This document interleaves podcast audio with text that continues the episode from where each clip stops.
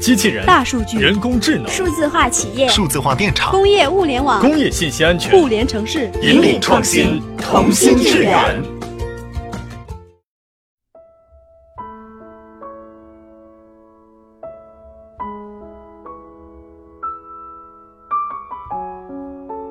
西门子调频一八四七的听众朋友们，大家好。昨天的节目当中，咱们聊到了工业信息安全，已经有不少朋友在节目下方留言，各抒己见，这是对我们节目最大的认可。今天呢，我们要来聊一个非常热门的话题——人工智能。随着人工智能程序阿尔法狗战胜中国的围棋世界冠军柯洁，人工智能越来越受到社会各界的广泛关注。那么，人工智能到底能带来什么好处？西门子在如何利用人工智能技术？我们非常高兴地邀请到西门子中国研究院大数据分析研发总监田鹏伟来到我们节目当中。田博士您好，首先想请教您一个问题啊，为什么最近几年人工智能这么火？人工智能到底能带来什么好处呢？现在的最多的人工智能，呃，人工智能为什么这么火？主要是数据驱动的，呃，一个是大数据，对吧？数据量比较大，另外是一些计算的，呃，能力，也比较大的情况下，另外呢，比如说深度学习这种数据处理啊、数据分析的方法的，呃，这个技术技术下面，然后呢，确实在人工智能兴起了。然后在这种情况下，数据驱动的话，现在不管在我们这个日常生活也好，还是在工业生产也好，确实是数据是非常多的。那么这就意味着人工智能确实能够在我们生活中通过这些数据为我们去生活带来很多便利。不管是从人们生活来讲，比如说我跟这个交互啊，比如各种交互啊，视觉呀、语音啊，对吧？包括这个未来不是现在很热的自动驾驶，对吧？这是人们日常生活，包括 B to C 的业务来说，我的精准营销啊、用户的 profiling 这东西都是特别好的。比如搜索引擎现在也各方面有很多的提升，用户的兴趣分析啊，这是从日常的消费领域。然后从工业领域来讲呢，现在这个数字化也是一个特别大的一个 topic，而且现在不再讲工业四点零嘛，其实我们也讲工业四点零，也讲什么数字化工厂呀，对吧？然后呢，其实它的一个基础就是数字化，又有数据了。然后那么在工业中有了数据以后呢，我们也可以用大数据啊、数据分析、机器学习啊、人工智能啊这些方法去帮从数据中呢给生产带来价值，比如说提高它的效率啊，减少这个非计划性宕机啊，对吧？比如节能啊，所以我们叫。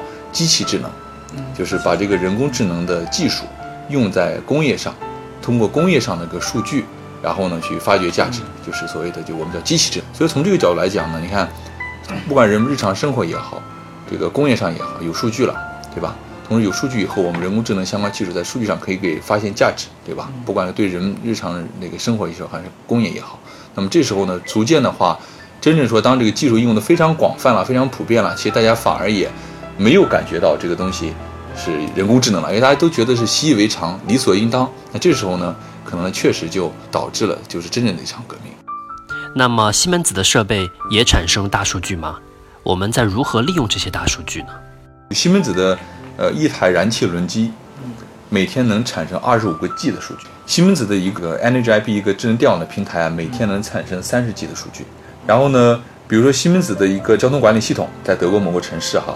每天能产生六个 T 的数据。我们帮助西班牙的高铁是，呃，从马德里到巴塞罗那中间的这个高铁，我们帮助它能够去提高它的准点率。是这样，从西班牙到那个西班牙的巴塞罗那跟马德里之间的有二十六列高速列车。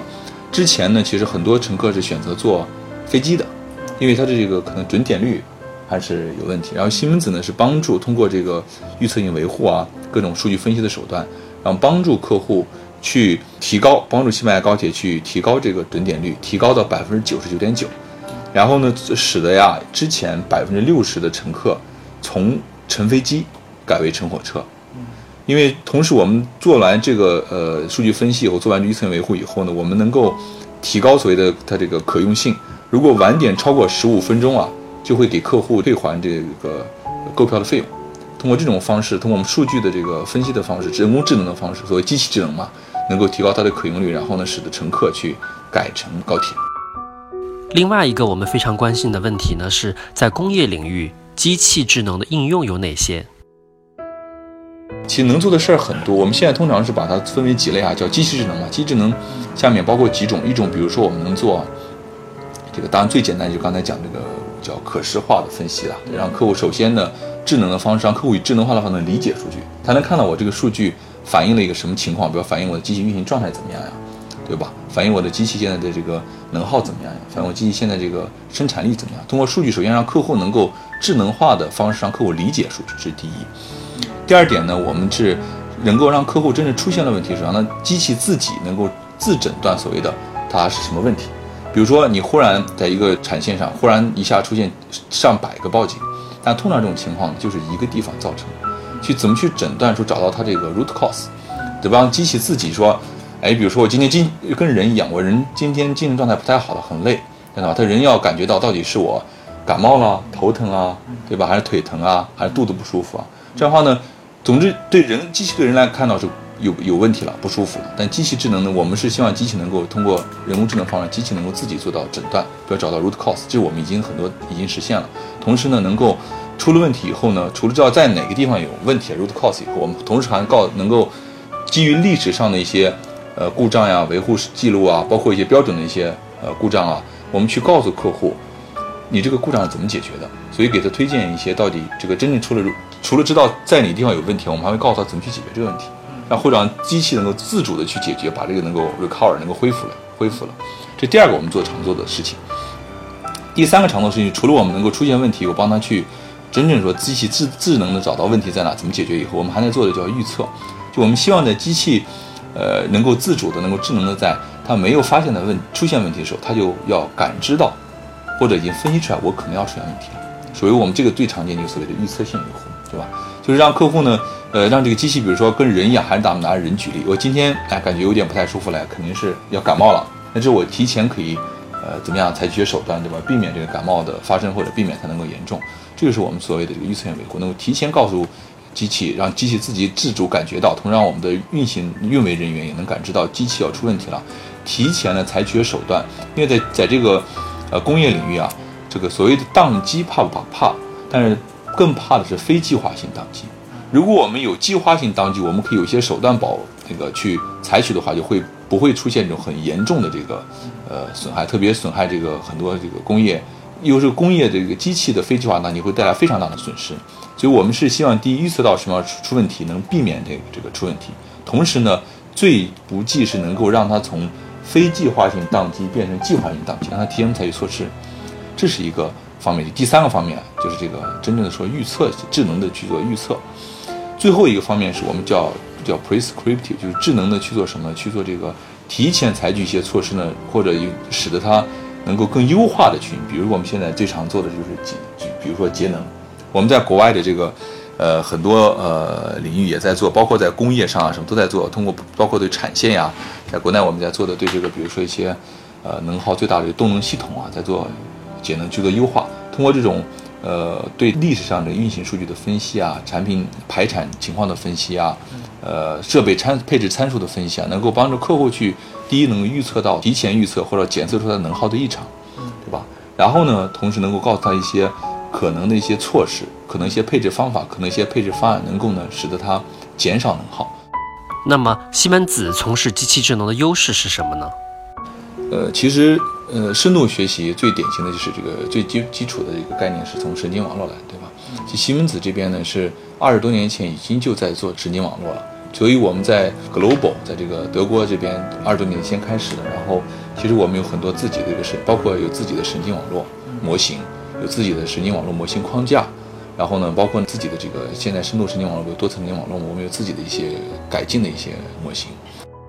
另外很重要的一点呢，我们在算法上面的优势是什么呢？在工业领域，我在讲，因为，呃，西门子是二十多年呀，我们把很多这个积累下来的算法和用过的算法，都把它封装成这个所谓的内部的我们一个可重用的一个算法库。这个算法呀，不不像这个是开源算法库里头就是一些呃算法你拿过来能用，但我们这个算法库的一些东西呢，是经过了历史上二十多年在各个行业里验证过的，各个行业里边各种不同的设备下面。各种需求，它验证过的不同的有效的算法。比如说，我就是在发电行业的某个类型的燃机也好、气机也好下面的某一类设备的预测性维护上面有哪些算法是比较有效的？这是我们其实是通过这些都验证过的一个算法库。这个是我们呃，比如说客户有什么需求以后，我们可以从我们自己内部的算法库里呢把这东西拿出来，直接去通过优化、通过适配去给客户用。这是我们的一个做工业大数据的很大的一个基础优势。我们现在在江苏省，也是受那个江苏省这个科技厅跟苏州工业园区的支持，我们现在在做这个智能制造这方面方面的工作。因为智能制造领域呢，做智能制造啊，其实最核心的是什么呢？这个其中所谓的智能制造的核心设备之一是什么呢？就是数控机床。就数控卷，轴它是做这个精细加精精加工的。那么我们在做这个呃数控机床上面的呃机器智能。具体涵盖了三个方面都在做，一个是刚才讲的这个预测，机器的制组的去预测性维护，包括这个机器的这个数控机床的这个呃诊断，还有这个数控机床的这个生产的这个优化，这三个事都在做。因为江苏呢是呃这个在这个中国吧也是智能制造比较有代表性的一个省份，包括在苏州也有很多高端的一些制造业。西门子的，我每次好多场我讲的东西都在讲，我们西门子做的是什么呢？做的就是工业领域的 AlphaGo。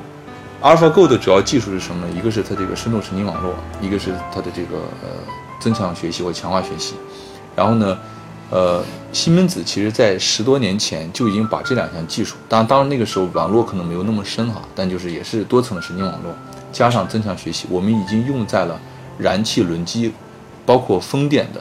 这个包括实际的燃气轮这个分机的这个呃优化上，能够帮助这个呃发电过，一个是增强它发电的一个效率，一个是减少这个氮氧化合物的排放。这个是十年前已经是开发，并且已经在实际的生产中部署，用的技术跟 AlphaGo 是一样的。所以说呢，这就是为什么我们说西门子做的是 AlphaGo。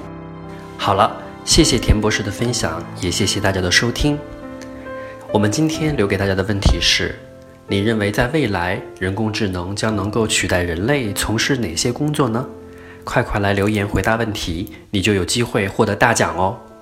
明天我们将为您带来的节目是关于西门子股份公司管理委员会成员兼首席技术官伯乐仁关于人工智能的独到见解。明天见吧！